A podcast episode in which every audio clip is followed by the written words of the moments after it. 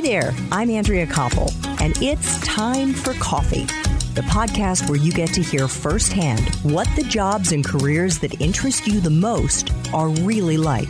Hey there, Java Junkies. Welcome to another K Cup mini episode of Time for Coffee. By the way, K cups come in three sizes single, double, and triple shots, or roughly one minute, five minutes, or 10 minutes in length. So if you don't have time to throw back an entire caffeinated career conversation, these K Cup mini episodes of T4C can give you a quick caffeinated fix, whether you're on the go or you only have a few minutes to binge. So grab your mug and take a chug, cause it's time for a caffeinated career triple shot K Cup with my guest, Justin Dauer.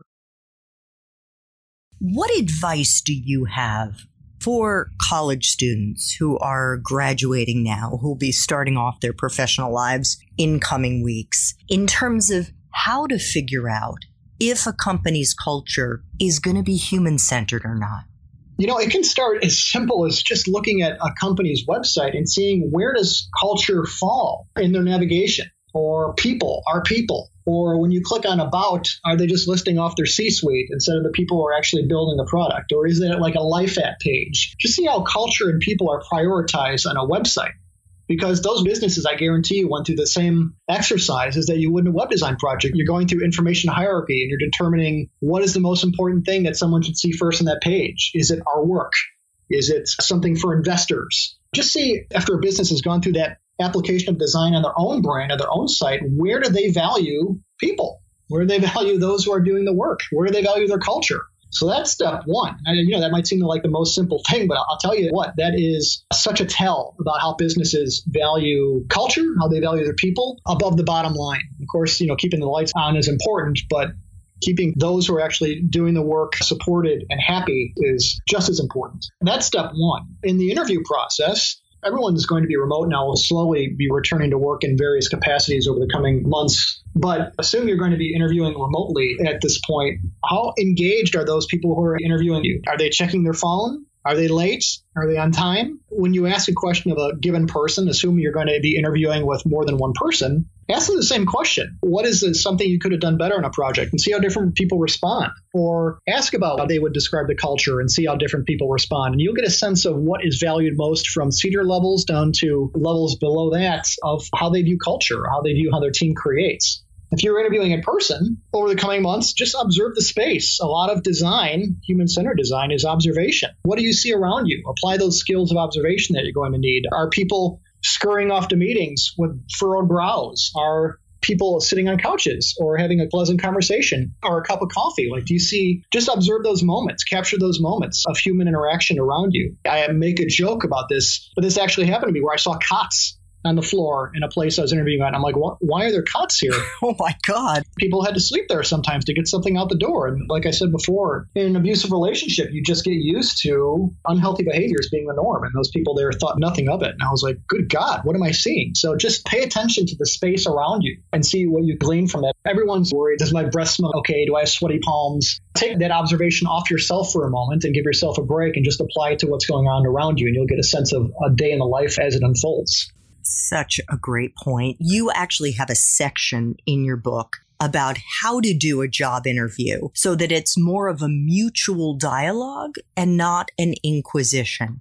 Yeah, it's much less about grilling someone, and it's a conversation at that point. Like someone has come into the office and applied for this role, and that's something to be appreciated that they're potentially trusting you and trusting you with their career and their livelihoods and the evolution of their role. So at that point, it's less me rattling off my questions, it's more a dialogue. And I want to make sure this person is at ease at that point if, you know, they might be uncomfortable. And interviewing is a challenging thing. I've been in rooms before of eight to 10 people, and I'm sitting at one end of the boardroom and they're sitting at another end. I mean, if you think in like a ridiculous cinematic sense, or I've been in one on one things in cafes where the person has taken steps to make sure that we're not in an office setting and we are conversing over a cup of coffee and they pick up the tab and all those little nuggets of just it being about two people talking at that point, you can feel it when you have a connection like that, when you have an, an interview experience like that, just before we went into shelter in place, I had a couple roles open on my team for a researcher and designer. And there was one day when the snow was about to hit. It didn't even hit yet. And I had the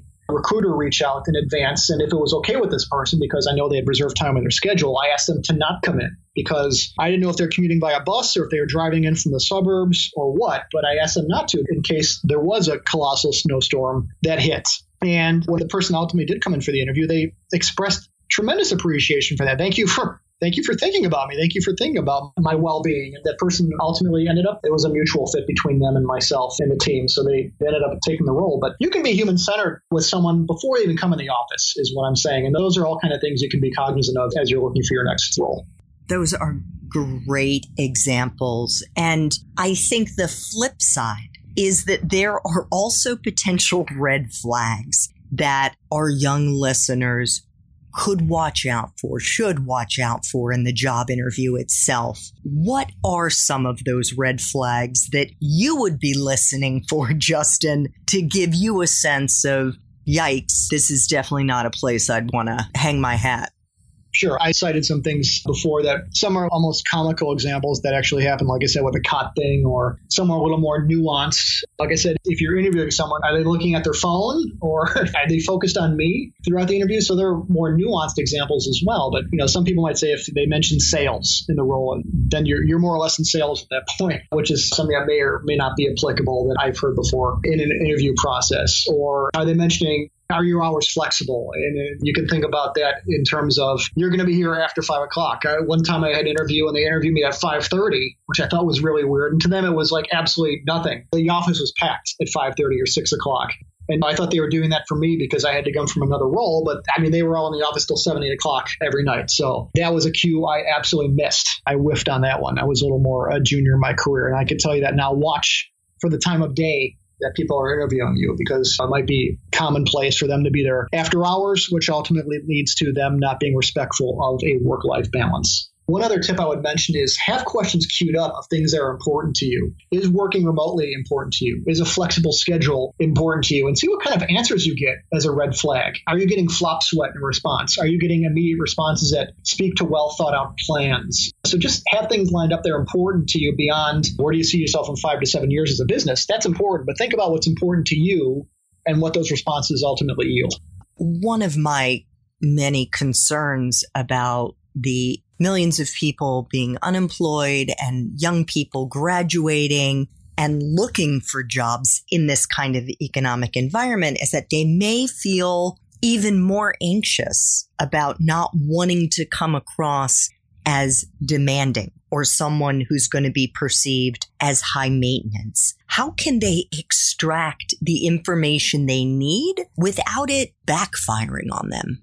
I think it's it's just good to be honest and put your cards on the table. If you do have circumstances that require being high maintenance, maybe you need to, you know, four o'clock is your stopping point on a given day because that's when aftercare stops at school and you have to pick up your son or your daughter then. And these are just things common to people's lives and their existence. And that's not high maintenance at all. I mean, there are a lot of things that are just common requests. Or if you're pregnant, you have a mother's room that's not a high maintenance. That's just a part of life. And has a business put a thought to those things? I think just laying your cards out on the table and things that relate to life and should not be considered high maintenance or just inherent in, in our existence as human beings. The reception that those things are met with are incredibly telling to what kind of business it is and what you're, you know, ultimately in for if you signed up with them. Thanks for tuning in to this K Cup mini episode of Time for Coffee. If you want to listen to our entire caffeinated career conversation, please check out the show notes for this episode. Thanks so much for listening to Time for Coffee, where the professionals in the jobs that most interest you always have time to grab coffee 24 7, no matter where you live. I have one quick favor to ask you. Remember to rate, review, and subscribe to Time for Coffee. Thanks so much.